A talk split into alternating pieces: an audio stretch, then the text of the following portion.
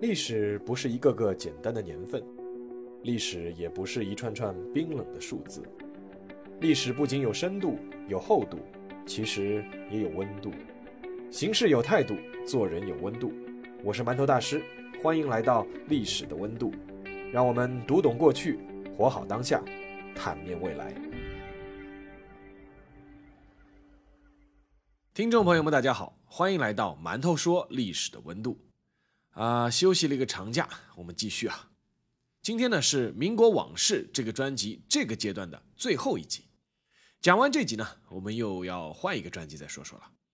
那今天我们要讲的是一个人的去世，这个人的名字叫孙中山。一九二四年的十月。冯玉祥思来想去，决定邀请一个人到北京。那时候的冯玉祥应该是志得意满的，他刚刚成功进行了一场让很多人瞠目结舌的北京政变，他兵不血刃地端掉了直系的老巢，逼退了大总统曹锟，顺带赶走了原本按照协议可以留在紫禁城的满清最后的皇室一脉。但即便老江湖如冯玉祥，他盘算了一下，觉得单凭自己的西北军还是吃不住这个局面。关外有虎视眈眈的奉系张作霖，关内有刚刚被自己请回来的老上级，外加老狐狸皖系的段祺瑞，还有咬牙切齿准备报仇的直系吴佩孚，外加冷眼旁观的英国和美国，以及等着看好戏的日本。想来想去。冯玉祥只能电请一个人北上，而这个人就是孙中山。那一年，在经历了流亡与颠沛、革命与建国、让位与失望、再次革命与再次失败之后，说屡败屡战的孙中山心里一点都不急，那肯定是假的。毕竟那一年，孙中山已经是五十八岁了。所以，接到冯玉祥的电报之后，孙中山其实没有什么犹豫，他随即发表了北上宣言，安排胡汉民代理他的大元帅职位，谭延闿负责北伐事务，然后就带着夫人宋庆龄，另外还有汪精卫、李烈钧、戴季陶以及秘书黄昌谷等二十多人，乘永丰舰北上，经香港转乘春阳丸轮赴上海，再由上海取道日本，前往北京。在前往北京前，孙中山对自己当时已经是非常倚重的学生蒋介石说过一句话。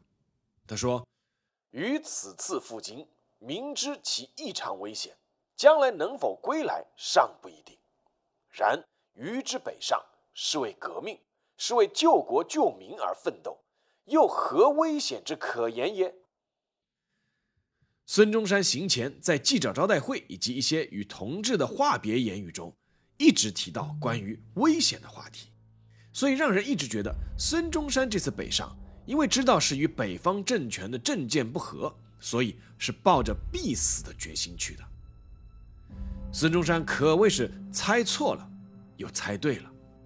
所谓猜错，是因为无论当时各路军阀怎么反对孙中山的意见，但是以孙中山当时的威望，是没有人敢谋害他的。而所谓猜对。是孙中山还是一语成谶了？危及他生命的不是他想象中的军阀，而是他自己的身体。一九二四年十二月四日，孙中山抵达天津的时候，身体已经是出了问题。当时有人猜测，孙中山身体状况恶化是与他之前的日本之行很有关系。孙中山当时一公布行程，就引来了很多人的揣测。明明是从广东去北京，干嘛要绕到日本呢？孙中山当时给出的解释是：京津地区陆路不便，航船又没有好的泊位，所以从日本取道反而更方便。真是这样的吗？当然不是。在辛亥革命前就受日本助力颇多的孙中山，希望在这次北上之前再赴日本去获得一臂之力。他一直有一个幻想。中日能够联合一起赶走在亚洲的英美帝国主义，但是此时正在谋求在中国利益最大化的日本，早已不是当年需要借力推翻满清的那个日本了。而且，孙中山提出的中日联合的条件是废除中日不平等条约。试问，有哪个日本人敢答应、会答应？当时，孙中山的苏联政治顾问鲍罗廷并没有阻止他的日本之行。在鲍罗廷后来给《共产国际》的汇报中，他指出，只有让孙中山亲身感受到日本的态度，才能够击破他的幻想。而日本确实给了孙中山当头一棒。日本外务省亚洲局局长出渊胜次在孙中山抵达日本之前，就明确拒绝了孙中山造访的请求。而孙中山的那些老朋友们也一个个一反常态。日本的政界要人全养义借故不见，商界要人色泽去码头迎接了孙中山，但是以身体不适为借口拒绝与他长谈。而黑龙会的老大头山满倒是蛮愿意和孙中山聊聊废除不平等条约这件事情的，但是有个前提，那就是孙中山要承诺把满蒙拿出来作为交换。所以，当孙中山闷闷不乐地从日本抵达天津之后啊，身体就开始感到不适了。他经常发高烧、发冷，肝部是隐隐作痛。按照张学良后来的回忆，孙中山是因为不适应北方的寒冷气候，着了凉，感冒加重了。我们的张少帅似乎总是一个乐天派，而事实哪有那么简单？一九二四年十二月三十一日，在天津休养了近一个月后，孙中山强撑着被人扶上了去北京的火车。当时任北京警备总司令的陆中麟受冯玉祥之命上火车统筹孙中山的保卫工作。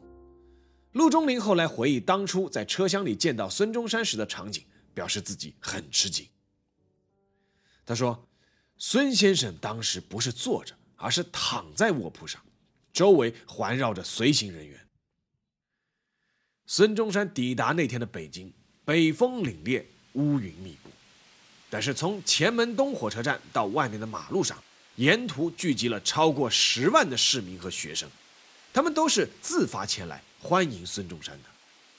陆中麟当时认为学生聚集太多容易闹事，所以建议孙中山提前一站从永定门下车。但是孙中山坚决不答应。他说：“我是为学生和群众来的，我要见他们，请不必担心。学生们即使挤着了我，也不要紧的。”火车开到前门东火车站，孙中山被人搀扶着下车。陆中麟后来回忆，那一幕他终身难忘。原来七嘴八舌的学生和群众们，在看到孙中山下车的那一刹那，忽然全都安静了下来。整个车站没有一丝声响，每个人都严肃而恭敬地站在那里，只有风吹动欢迎小旗的声音。忽然之间，欢呼声就爆发，穿过整座火车站，响彻云霄。孙中山在火车站现场发表了短小的演讲，他说：“此来不是为争地位，不是为争权力，是特来与诸君救国的。”随后，孙中山就被送往北京饭店，但等待他的不是各路政界人士，而是四名德国医生和三名美国医生。经过会诊，医生们判定孙中山得的是烈性肝病，需要立刻手术。什么是烈性肝病？医生们猜测，其实就是肝癌。这里插一句啊，一九九九年，根据当初资料还原，证明孙中山其实当时是。原发胆管腺癌转移到了肝部。当时考虑到孙中山年事已高，国民党高层宋庆龄，包括孙中山本人都反对手术，最终医生被迫同意孙中山先进行保守治疗。保守治疗二十天后，情况越来越糟，孙中山浑身水肿，已经到了吃什么吐什么的地步。医生判断他的肝脏已经是过脓发炎。再不采取措施，可能命在旦夕。最终，孙中山本人同意手术。一月二十六日，孙中山被送入北京协和医院。当天下午四点，协和医院外科主任邵乐尔亲自为他进行了手术，但是整个手术只进行了二十五分钟就结束了，因为邵乐尔剖开孙中山的腹腔后发现，整个肝脏表面、大网膜和大小肠上已经长满了大小不等的黄白色结节，结节已经发硬了，将腹脏之器官连在了一起。换句话说，孙中山的肝癌已经扩散到全身了。邵乐尔只能简单用水清洗了肝脏，割取肿瘤的表皮留作化验，就缝上了伤口。第二天，德国医生克里、协和医院院长刘瑞恒、主刀医生邵乐尔联合出具了报告。报告说，孙中山先生所患是肝癌，且已是晚期。虽然已经有心理准备。但是拿到报告的宋庆龄五雷轰顶，痛哭失声。虽然知道希望不大，但一切可能的治疗手段都被运用起来了。一开始对孙中山尝试的是镭射疗法，镭射疗法就类似于现在的放疗，即医生用不同能量的射线照射肿瘤，希望呢能够以此杀死或至少能够抑制癌细胞。当时的镭射疗法刚刚在欧洲起步，还处于实验阶段。在尝试了几天之后，孙中山虽然在一开始略有好转，但是四肢很快又开始浮肿，镭射疗法很快宣告失败了。于是又有人提议尝试中医，但孙中山本人坚决不答应。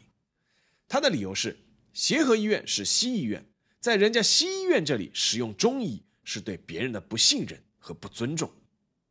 但是很快，孙中山便妥协了。二月十八日，他被转离协和医院，送往铁狮子胡同五号顾维钧的宅邸。因为当时他留在医院已经没有任何用处了。第一个请来的中医是京城的名医陆仲安。陆仲安是胡适介绍来的，因为他曾经用中药治好了困扰胡适很久的肾炎。陆仲安给孙中山开出了由黄芪。党参等成分的药方，服用后，孙中山的水肿竟然真的消了，呼吸、血液循环均恢复正常，饮食也正常，和没有生病时是一模一样。就在大家惊喜异常的时候，二十二日，孙中山又开始腹泻，陆仲安不敢再开药了。第二个请来的是德国精神医学专业的葛新慈，他停掉了中药。希望通过心理治疗来让孙中山康复，毫无疑问也失败了。第三个医生是旅日医生王伦，因为他手里啊有日本新发明的驱癌液，叫做卡尔门加。孙中山的医生们经过化验，发现驱癌液的主要成分有效无效不敢保证，但至少是可以放心使用的。在关键时刻，也只能乱抓救命稻草了。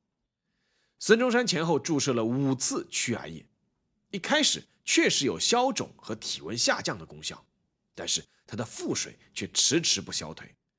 等打到第七针的时候，孙中山的腹水反而增加了，王伦也只能承认失败。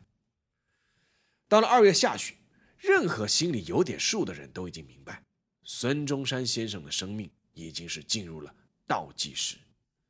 医生委婉地提醒孙中山的身边人：“你们可以开始准备后事了。”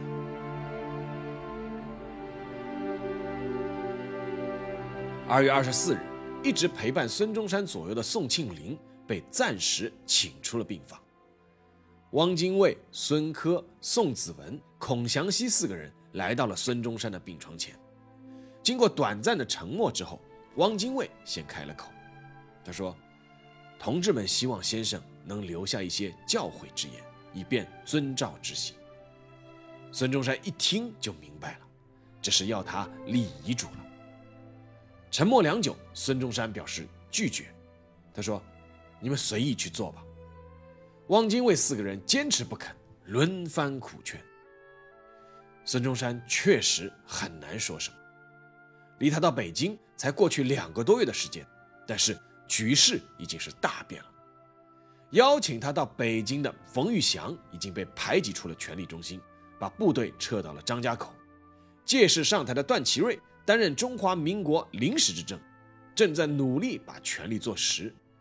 曾经承诺奉军坚决不入关的张作霖，在日本人的支持下，已经挥师入京，而英美日等列强在幕后频繁出牌，寻找自己在中国最适合的代言人。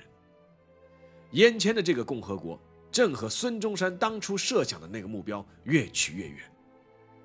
想了很久，孙中山终于对汪精卫他们说：“我若给你们留下话，会有很多危险。”当今有无数敌人正在围困你们，我死之后，他们便会向你们进攻，甚至肯定有办法让你们软化。如果你们不被敌人软化，强硬对抗，又肯定会被他们加害，危险也很大。所以我不说是最好，你们应付起复杂的变化能更容易些。如果我说什么话，你们的环境会更险恶。但是汪精卫他们毕竟还是做好了准备。汪精卫说。我们现在预备好了几句，念给总理听。如果总理是赞成的，便请签字，当做总理说的话；如果总理听了不赞成，那么便请总理另外说几句，我们可以代为笔记下来，也是一样的。孙中山想了想，回答说：“很好。”汪精卫随即将预备好的稿子念给孙中山听。孙中山听后表示很满意，说：“好的，我很赞成。”那篇就是由汪精卫起草，后来最多人熟悉的国事遗嘱。这里插一句啊，孙中山一共有三份遗嘱，一份是国事遗嘱，一份呢是家事遗嘱，还有份是致苏联政府遗书。这份国事遗嘱是这么说的：于致力国民革命，凡四十年，其目的在求中国之自由平等。积四十年之经验，深知欲达到此目的。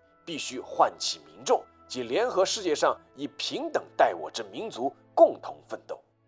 现在革命尚未成功，凡我同志务须依照于所著《建国方略》《建国大纲》《三民主义》及第一次全国代表大会宣言，继续努力，以求贯彻。最近主张开国民会议及废除不平等条约，尤需于最短期间促其实现，是所至主。遗嘱定稿后，汪精卫等人准备请孙中山签字，但是此时房间外传来了哭声，那是宋庆龄忍不住在抽泣。孙中山想了想，对汪精卫说：“你们暂且收起来吧，我总还有几天生命的。”但是死神总是无情的。三月十一日。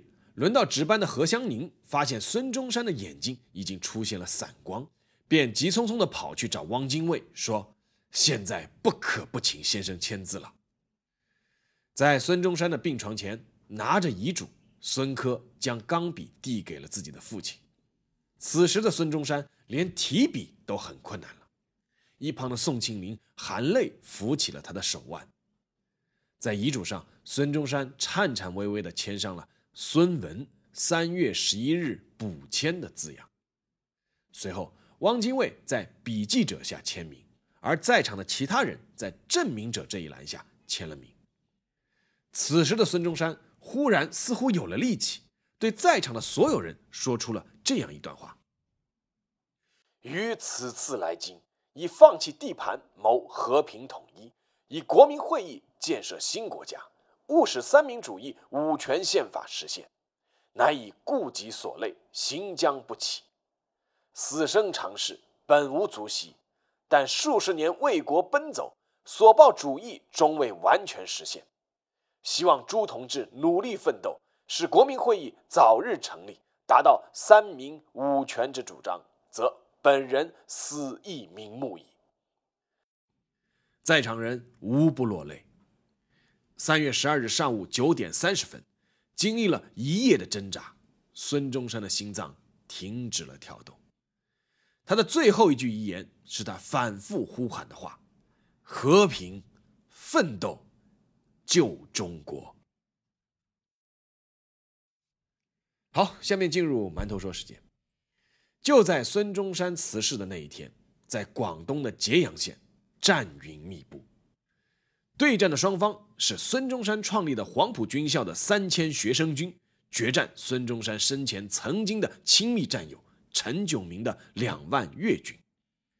这是一场可以决定黄埔军校学生军乃至整个国民党命运的生死一战。